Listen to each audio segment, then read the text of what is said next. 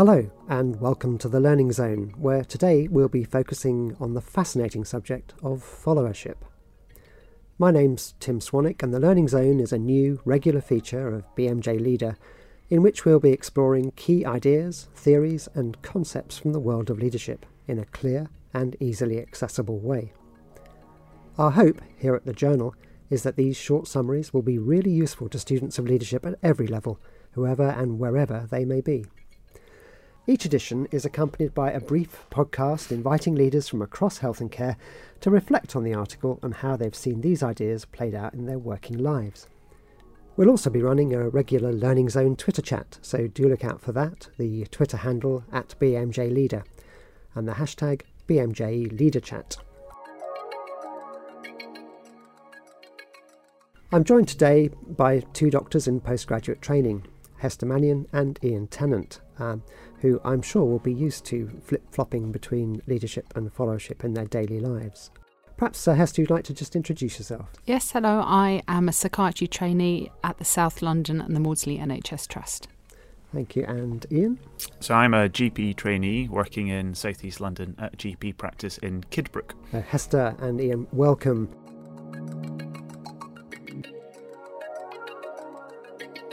The Learning Zone article we sent you to read and reflect on was uh, entitled Followership Much More Than Simply Following the Leader uh, by Judy McKimm and Claire Vogan. And uh, one, of the, one of the key themes of the paper is that leadership doesn't happen in a vacuum. We've tended to, to view leadership as a bit of a one sided enterprise in the past. Um, but as the authors point out, and I quote, followers shape, define, co create leadership.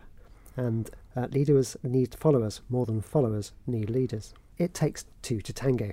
Um, is this something you've noticed, uh, Iain, in your own working experience? Yes, Tim. I think I think you make a good point that the classic role of like the leader was to lead, and everyone, um, the followers, were subservient. But we're definitely moving towards being part of a team environment, and everyone contributing towards the working of that team it's definitely something that's talked about in medical schools and things, but in terms of how it actually plays out in the clinical situation, definitely varies from place to place. And, you know, at times you do need someone to step up and be like the leader. And at other times, definitely a more collaborative approach is better. Hester, followership, is it, is it a thing? It's certainly not a term that would be recognised, but in spite of the fact that it doesn't have a name, I think everyone in training and in medical school would understand that leadership within any given team at any given time is a fluid thing.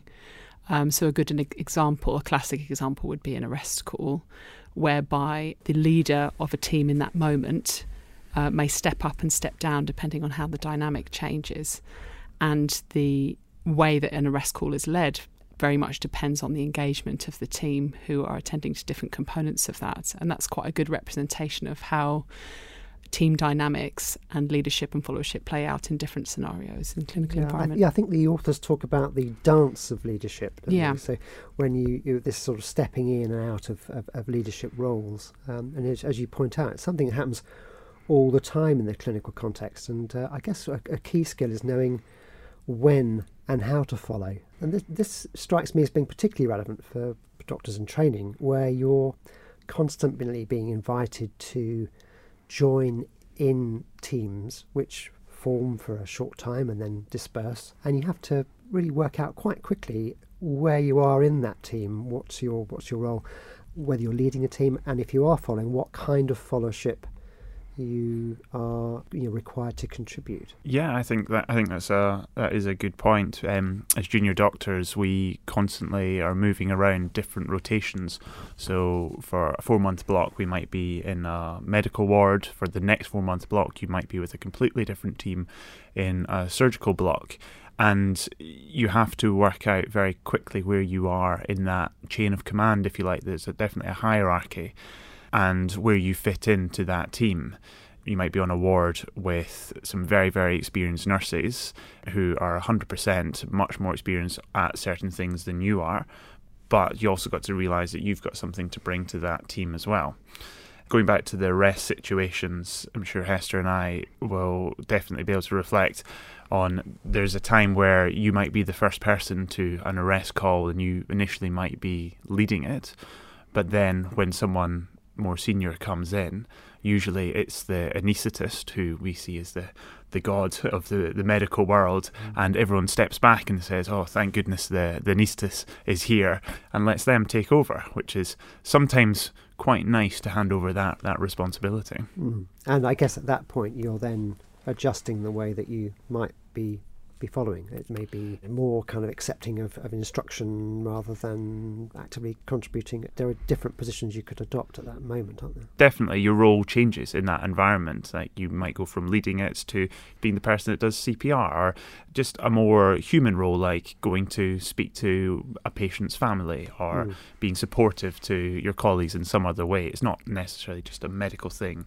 It's more of yeah. a human side of it as well. Yeah, Hester, I, I, one of the things that struck me, I think, in reading this was the um, the qualities that are brought out for effective followership seem very familiar from my reading of, of various types of leadership. We think now increasingly, I think, particularly in health, about leadership as collaborative leadership through consensus building, um, building relationships, co-production the emergence of a vision rather than the imposition of one.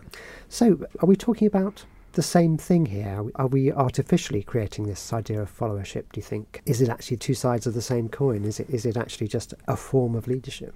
I think it absolutely is two sides of the same coin, and really outstanding leaders have been excellent followers, have had these star qualities that are referred to in the article.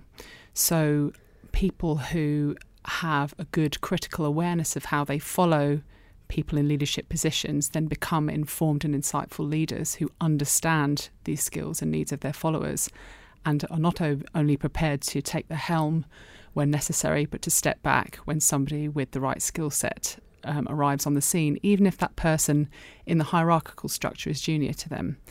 So they are particularly well informed leaders who I would assume have been the kind of followers that are lauded as being the star followers. One of the things that you just made me think about is a paper I read some time ago called Leadership The Past is Masculine, the Future is Feminine. And I wonder whether there's a gender thing at play here. I, I certainly think that discussion about gender politics and gender roles in medical leadership has to be absolutely central, way beyond the scope of this particular article because we do attribute certain, certain characteristics to gender roles. We're still doing that. Thinking about what we expect from our male and female leaders in an informed way has to be a very important part about how we change our approach to leadership. And so, attributing certain leadership styles as either positive or negative can be very damaging in thinking about the most effective way to train and accommodate and support leaders and followers to become leaders when yeah, the time is ab- right. Ab- absolutely. Um, I just wanted to move on now to this theme in the paper about proactivity, the fact that you could choose or select the type of followership you might want to kind of enact depending on the situation you're in. Do you think that's an emotionally intelligent uh, thing to be doing, or, or, or is it sort of inauthentically Machiavellian? I think it depends what your goal is. If your goal is to secure power and control for yourself, then yes, it's a Machiavellian, Machiavellian approach to being a follower. If your goal is to further the aims and the goals of the whole team and to improve mm. patient care, then that's just good followership, to use the term from yeah. the paper. Some people have a more intuitive approach to those things, have a, a higher level of emotion, emotional intelligence to begin with, and are able to engage with some of these concepts. But I feel that everybody can learn them by being more genuinely reflective about mm. how they interact with team members. Yeah, thanks. And, and, and, I'm just going to come to you now. McKimm and Vogan uh, give us a list or a blueprint for the good follower. I, I wondered, uh, what did you think about that? How, how, did, how did you match up? Are, are, you a, are you a star follower? Um, yeah, I'd like to think I'm an absolute ex- exemplary star follower. um, no, I'm, I'm I'm just joking, but I mean, yeah, like what it says in the good follower blueprint is that star followers are highly engaged, they're independent, they're critical thinkers, and this is definitely something that doctors feel that they are themselves. You know, we feel that we're quite high achieving and we like to be good at things. But I think the good point that brought up was it's the adaptability that you need to be good at, and you need to be able to change given what scenario that you're in, mm-hmm. um, and depending on what team is around you as well. And I think that's definitely what would make a good follower, some adaptability as well. Mm. Hester, how do you think we should go about developing that kind of awareness with people? It has to start at medical school. Mm. And the essential problem at the heart of all of this is that medicine as a profession is still highly egocentric and individualistic. Mm. And that continues to be how we celebrate and assess medical students. Right. And that continues to be how we celebrate and assess doctors in their training. And while that is still the case, it is very difficult for both medical students and doctors to turn their attention and energies to genuine star followership activity, genuine collaborative activity. Okay. So that has to start at the beginning. So a bit of work to do.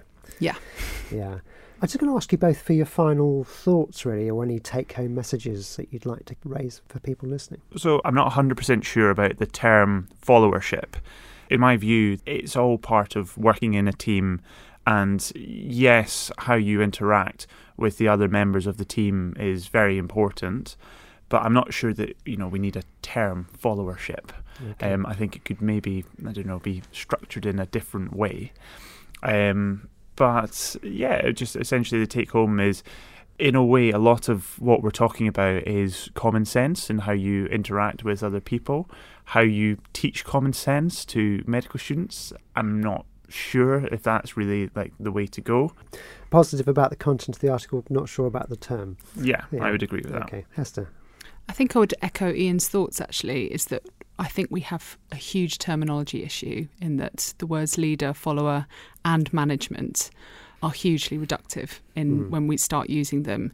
And while concepts of followership and the aspirations of it are spot on, I think using the t- word follow still has highly negative connotations in, in our profession, and that we could maybe consider abandoning that as a first step. Okay, well, I guess we can uh, point listeners to the uh, to the article, and they can um, they can make their own minds up. Thank you so much, Hester and Iain, for joining us today and for sharing your thoughts on followership. The article we've been talking about is uh, available online now. Just visit the BMJ Leader website. The accompanying Twitter chat with the authors at BMJ Leader, so look out for that. And the Learning Zone continues on a quarterly basis with our next edition appearing in the spring. I'm Tim Swanwick. Uh, thanks for listening.